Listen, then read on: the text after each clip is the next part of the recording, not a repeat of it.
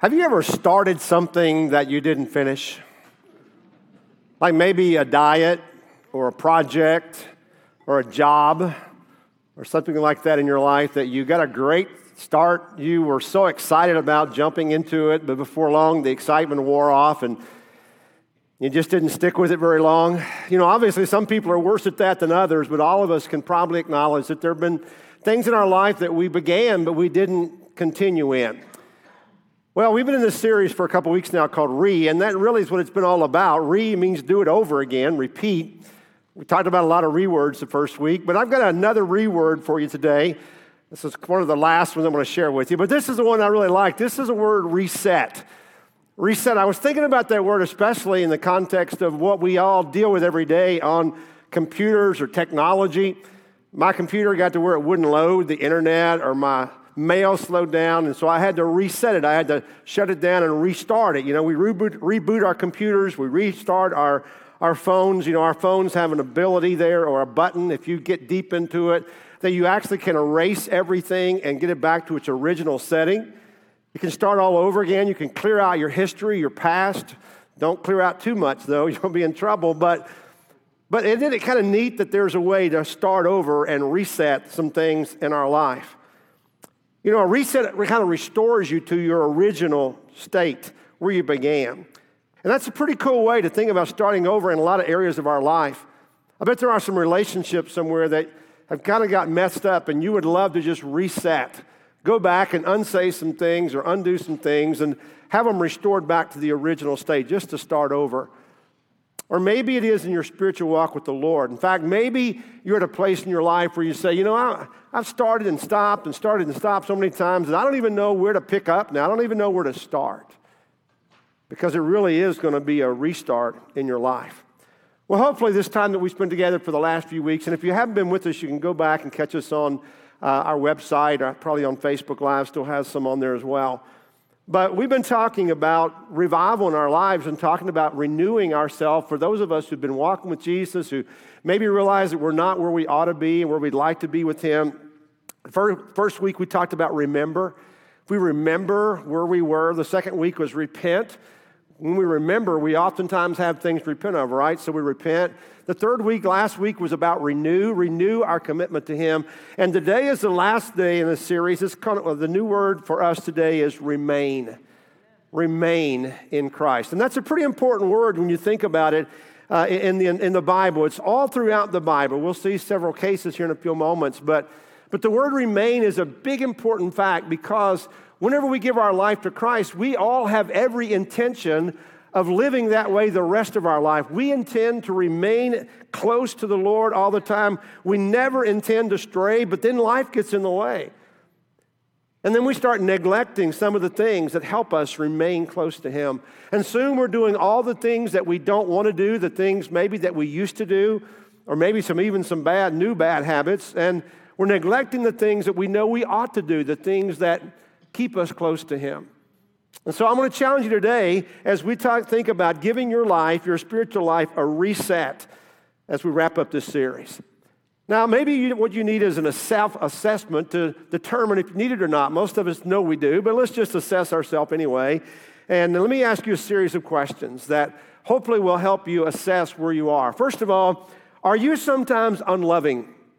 Are you unloving to be? Do you oftentimes lose your temper? Are you inconsiderate or judgmental of people? Are you sometimes depressed? Do you often lack joy? Are you susceptible to the ups and downs of life, maybe more so than other people? Are you often or sometimes worried? Do you experience anxiety or a lack of peace in your life? Are you oftentimes impatient with people? Are you always in a hurry? Are, are you always rushing? Are you intolerant of people who do not seem to be as big in a hurry as you are? Are you oftentimes rude to people? You say what you think, you just blurt it out, uh, regardless, regardless of what it, the effect it might have on them. You can maybe even in their eyes be a jerk. Do you oftentimes sin? Do you do things you know you shouldn't do? Are you often harsh with people? Do you say things a little too strongly? You don't care how it affects them or offends them. You're unkind, you're critical sometimes, you're sharp with people. Are you oftentimes unfaithful? Unfaithful to God, maybe unfaithful to your spouse or to a friend. Maybe you gossip about your friend or you're unfaithful in your thought life, your actions, or your words. Are you oftentimes self indulgent? And that is, you know what you shouldn't do, but you do it anyway. You lack self control. You can't say no. Now, I'm hoping that I didn't just describe your Facebook profile, you know. Some of you are going, well, it sounds a little bit like me, you know. But for most of us, you know, that kind of assessment can be kind of sobering because we all struggle with these things. But honestly, how did you do on that little quiz? Now, if you said none of these, then I have one more question for you. Do you oftentimes lie?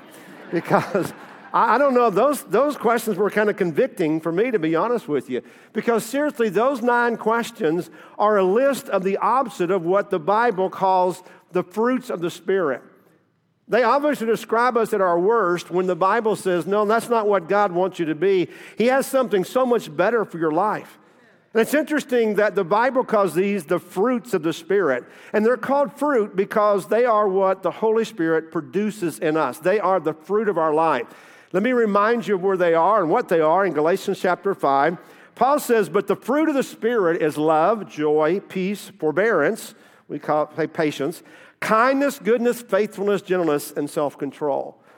Now, these are all traits that all of us would like to have. Nobody's going to condemn these and go, I don't, I don't want to be loving. I don't want to be kind. You know, most of us genuinely want to be like that, but they're not natural fruits of our life. We may have some of those, but in uh, quality and quantity, we're not all producing those things in our natural state. In fact, the only way to have them is to be in Christ and to remain in Christ. Now, that brings us to another passage where the Bible talks about fruit, and that's in John chapter 15. So, if you want to turn your Bibles, we're going to have it on the screen. But this is where Jesus uses this amazing analogy about the grapevine. Now, I don't know a lot about grapevines, and I've never really raised grapes, but I, I have studied this quite a bit, and I see the grapevines growing around us a lot. I've been to a couple of vineyards here. But it's kind of interesting the analogy that Jesus uses. He said, I am the true vine, and my Father is the gardener. He cuts off every branch in me that bears, bears no fruit, while every branch that does bear fruit, he prunes so that it will be even more fruitful. You're already clean because of the word I've spoken to you. Remain in me as I also remain in you. No branch can bear fruit by itself, it must remain in the vine. Neither can you bear fruit unless you remain in me. I am the vine, you are the branches. If you remain in me and I in you, you will bear much fruit. Apart from me, you can do nothing. Now, did you get the key word? Obviously, in the scripture, it was the word remain remain. And he uses that in context with a, with a grapevine. You know, the major theme in John's book is love. The Gospel of John is love, and we get that primarily from John 3:16. For God so loved the world that he gave his only begotten Son, that whoever believes in him might not perish but have everlasting life. That's a lot of love, right? But the secondary theme in his, in his gospel is the word remain. In fact, you maybe haven't noticed it, but he used that word 43 times. In his gospel, 43 times he talks about remaining. And the word remain basically means to abide, to stay, to wait, or to continue. Remain in something, remain in him. And so he's saying here that if you stay in Christ, he will stay in you. If you make your life in him, he will make his life in you. If you remain in Christ, he will remain inside of you. And whenever we remain or we abide, another word Uh, that's used in this, this context, he makes us a couple of incredible promises. What does he say will happen if we remain in Christ? First of all, he says that we're going to produce spiritual fruit. We're going to produce spiritual fruit. Now, now what is fruit, right? The fruit we just mentioned a moment ago love, joy, peace, patience, kindness, goodness, gentleness, faithfulness, and self control. That's the fruit of our life. You know, we, I love fruit. I mean, I, am a, I'm a banana guy. I mean, I love a banana. The riper, the better. I know you guys want to eat them green and crunchy. That's ridiculous, you know? A banana needs to be soft and sweet when you eat it, all right? But I love fruit. I love apples, grapes. Man, snack on some cold grapes in the evening. They're awesome. Uh, oranges, man, it's great, you know? But this is better fruit. Think of the best banana, apple, orange, whatever you like that you've ever had. This is so much better because this fruit is a fruit that God produces in us. It's an awesome fruit. It comes from our lives as the Holy Spirit moves and works in us. And I want you to thinking about this fruit, and I want you to think about the whole idea of producing that and how it would impact our lives, impact the practical aspects of our life. I want you to think about some of this fruit in, in the form of marriage. In our marriage, if we allowed God to work in, in through, uh, through His Spirit in us, think about how this would enhance our marriage if we were more loving, if we were kinder, and if we were gentler. Just those three fruits, how that would impact your marriage. I want you to think about your parenting. How in your parenting life, how it would impact your, your parenting if you were more patient, if you were gooder. Is that a word? Goodness, all right? If you were just better and good in that way. And what about self control? Do you see the practical aspect of the fruit of the Spirit in your, parent, in your parenting? What about in your workplace? What if you went in and you were an island of peace in a sea of conflict?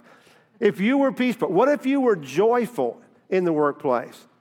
What, what if you were faithful to your employer or your employees? Can you imagine? Just see how practical the fruits really are in your life. Now, how do you get this fruit? The things that we'd want? Paul, uh, Jesus said, remain in me, remain connected to the source. How do you consistently? Here's the thing that we, we struggle with. We might be fruitful a little while, but how are we fruitful all the time? It's only, we can only consistently stay fresh in our faith if we remain connected to the source of our strength, and that's Jesus. And let me just ask aren't these the things that we long for? Aren't these the things that we pray for? God, please help me to be more patient with my kids. Help me to be more loving with my spouse. You know what? We don't even have to seek or pray for these things if we're connected to the source because they're a natural product of the vine, Jesus. It just happens. You know, if you have a fruit tree or a garden or whatever it is, you don't pray that your apple tree would produce apples. You don't pray that your tomato plant would produce tomatoes. You just expect that's going to happen because that's the nature, right?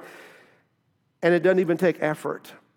And I believe that if we are remaining in Christ and we are connected, we're going to produce these fruits naturally, not from our own strength, of course, but from God's strength, but only if we remain connected. And you know what? The stronger our connection to Him, the more likely we're going to bear fruit and the more fruit we're going to produce. Our mission as a church is to move people on a simple journey toward Jesus.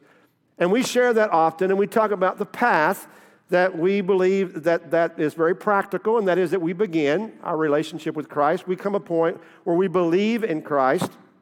We belong to Christ and to his church and we become the, the believer or the disciple maker that God wants us to be. But just imagine for a moment in each of these phases that we've identified, these four pa- uh, parts of the path, what it would be like to bear fruit.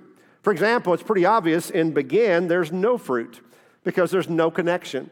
When we're outside of Christ, we're not bearing any fruit. But when, we when we believe, when we reach the place where we give our life to Christ, we begin to produce some fruit. There's fruit in our life. Maybe not a lot, but a little bit, it starts to be produced. And then as we come and grow and we belong, we produce more fruit.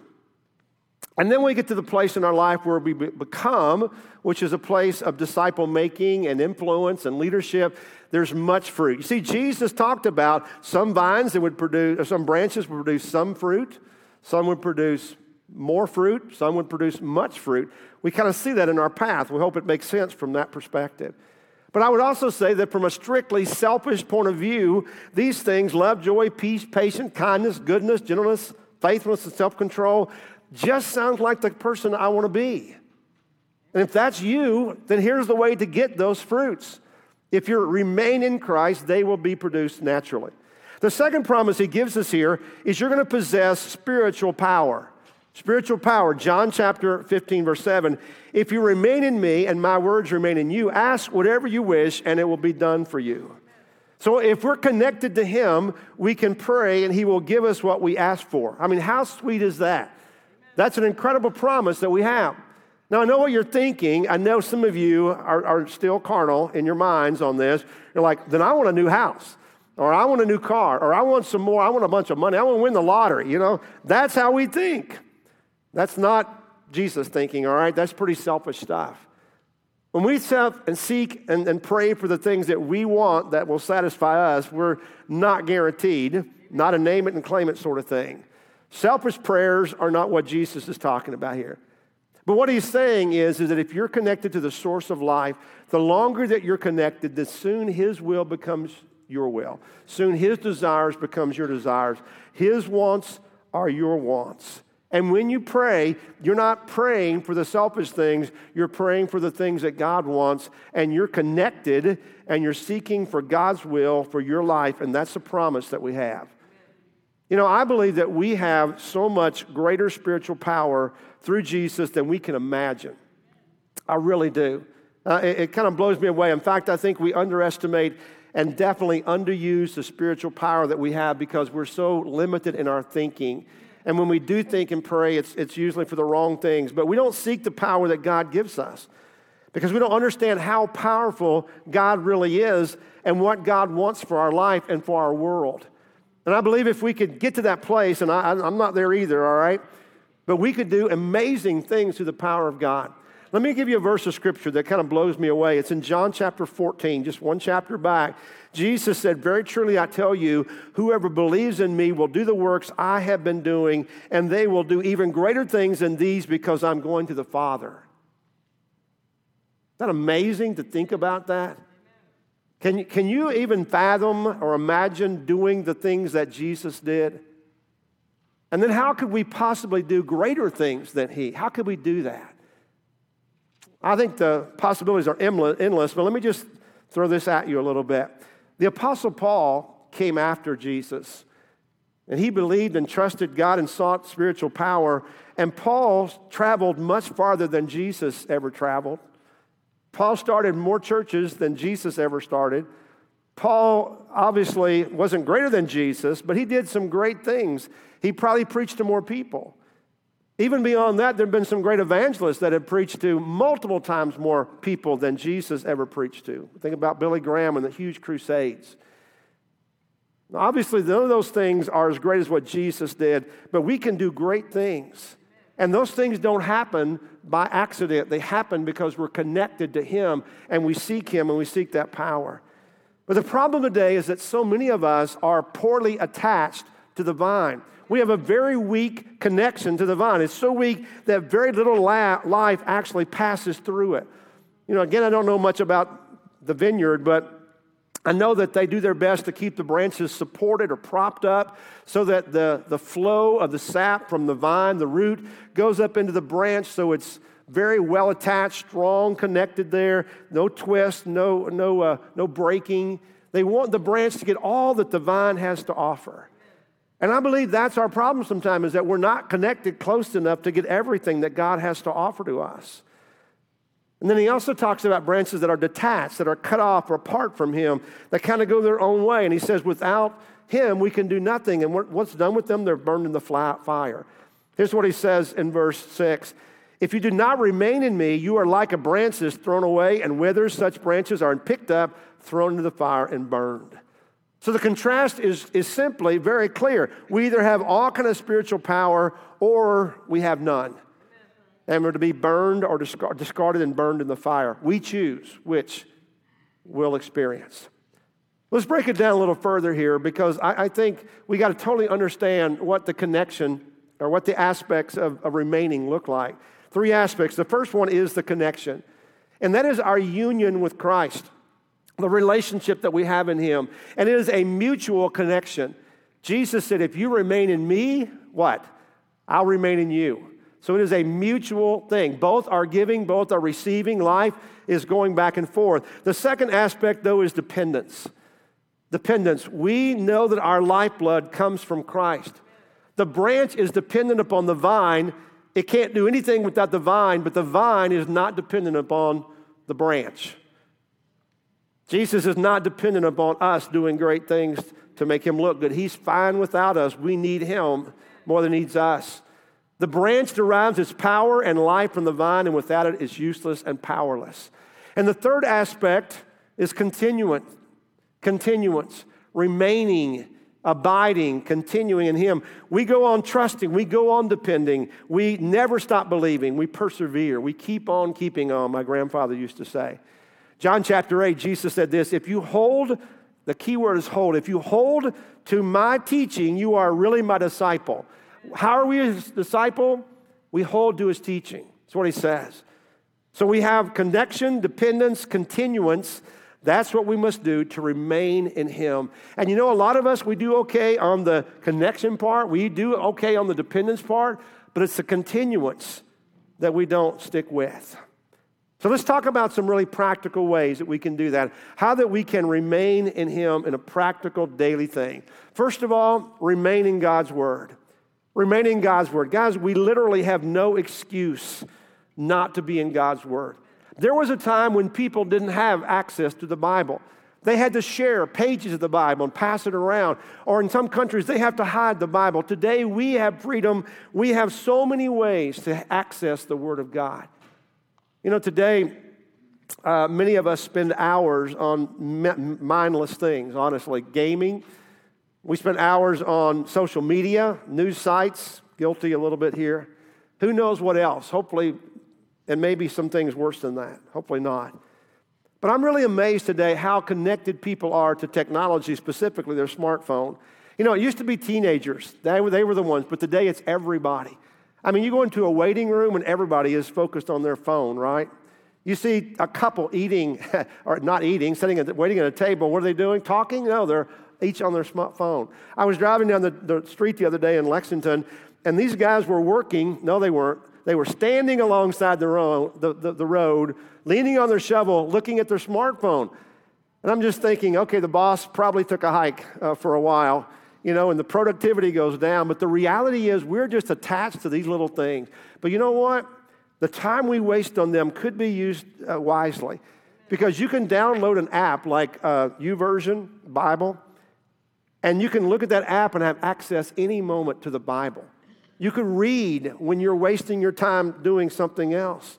We remain connected with friends, right? We remain up on the news. We remain in contact with the office through our phones, but we can remain, let's use technology wisely. We can remain in God's Word with a little bit of intentionality because your spiritual diet is maintained by feeding daily daily on the Word of God. Your spiritual strength comes from Him, not from yourself. We must remain in His Word. Secondly, we have to remain in Christian fellowship. There is something special that happens when Christians get together and share with one another. And whenever you're not there, when you miss worship, you rob yourself of the blessings that comes when we're together. You know, our, our current age, church attendance is getting less frequently, even for those people who consider themselves to be regular. And while we offer Facebook Live and we love that for people who are sick or traveling, we want to encourage you don't stay home. Don't neglect being together. It's important that we fellowship with other people. A little part of, of our walk with the Lord dies when we separate ourselves from other people. And if we do that indefinitely, I think we almost always die. I don't know if you've ever noticed, have you ever seen a fire? I've done this a time or two just to see if it works because I heard this. But if you see a roaring fire, I don't care how how strong a fire is burning, how, uh, how, how uh, alive an ember may be, if you separate an ember of the fire and you let it out by itself, what happens immediately it begins to die. It goes out. Every single time. It does not burn brightly by itself. And the same thing is true in our spiritual life. We do not burn well alone, it will, will die out. Being with other believers gives us spiritual energy and when you're part of a smaller group, our journey groups, we call them, you're going to find even more spiritual energy because you're not only connected to the vine, because you're in the Word on a regular basis, but you're also connected to other strong branches that give life and energy. We need that. Remain in Christian fellowship. Thirdly, remain consistent in prayer. We need consistent daily prayer time.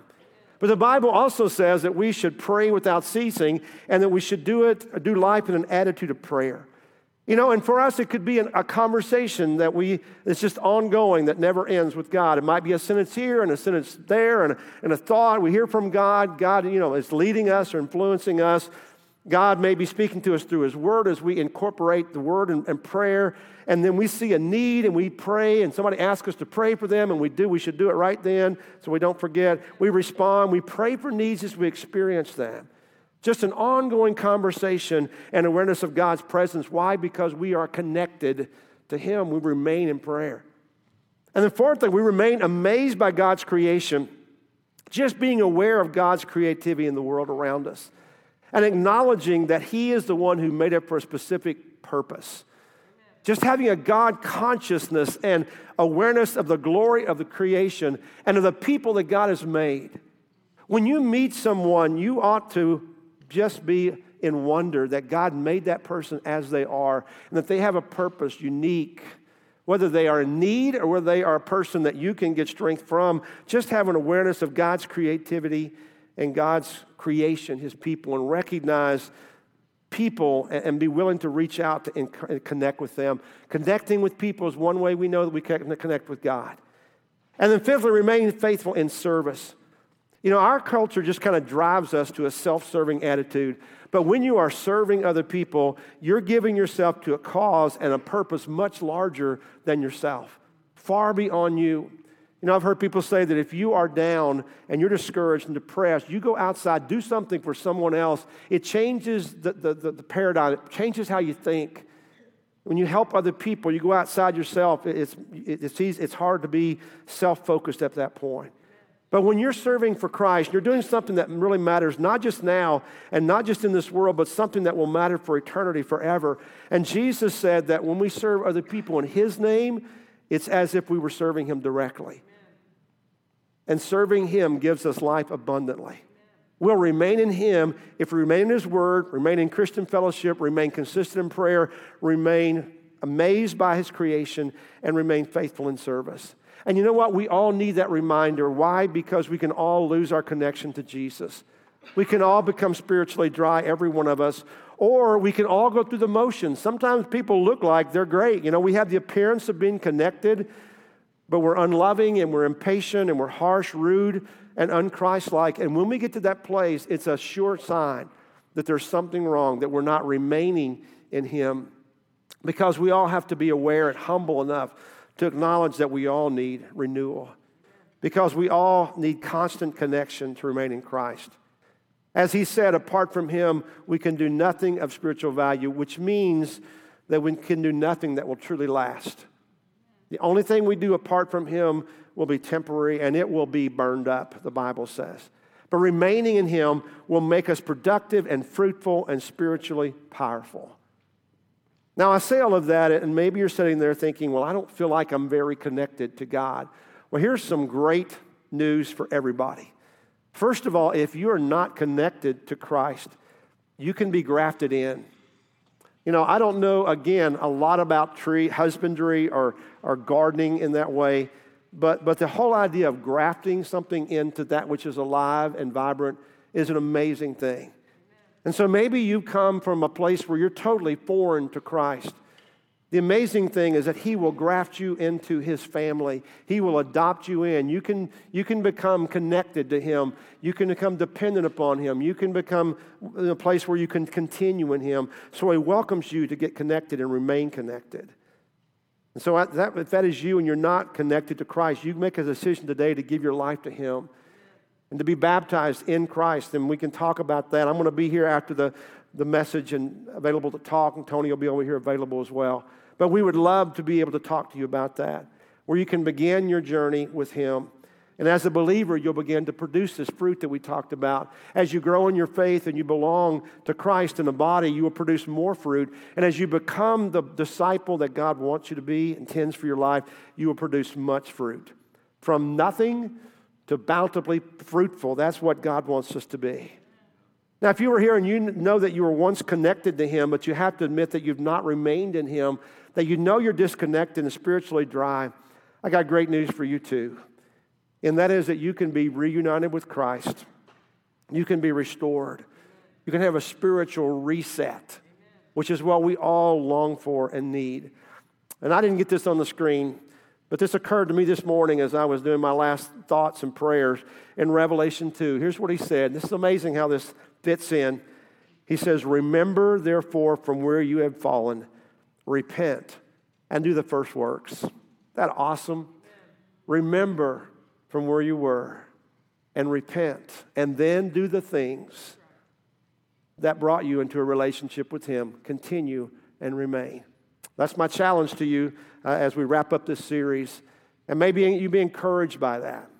May you be challenged with that God would speak to you directly about what you need to do, not what somebody else does or what you think they should do, but what you need to do to make sure your, rely, your life is right with Him. And if you have been a follower of Christ, but you know you're not where you should be, to experience that revival that God longs for in your life. Right now, we're going to go to a time of communion, and it's amazing how the vine and communion connect, right? And what a beautiful picture it is that Jesus said, when you take this cup, this fruit of the vine, it is a reminder of the blood that I'm going to pour out for you. And when you take the piece of bread, it's a reminder of my body, which will be broken for you. And so we'll do this in just a few moments as a way to remember what Christ has done for us. We ask you if you are a believer, you're invited to come forward and share. If you prefer to stay where you are, just raise your hand and one of our deacons will serve you right there. But this is a time of responsiveness for us to say, Yes, Lord. Yes, I want to respond to you, and I'm grateful for what you've done. Let's pray together. Heavenly Father, thank you for the day. God, thank you that you invite us in, first of all, and thank you that there is a way for us to remain in Christ and discover the life that we long for. God, thank you now for these emblems, the bread and the, and the juice that we're about to take, that, Lord, they would draw us closer to you. They would strengthen that bond, that connection, so that we can continue and remain in Christ. I pray these things in His name. Amen.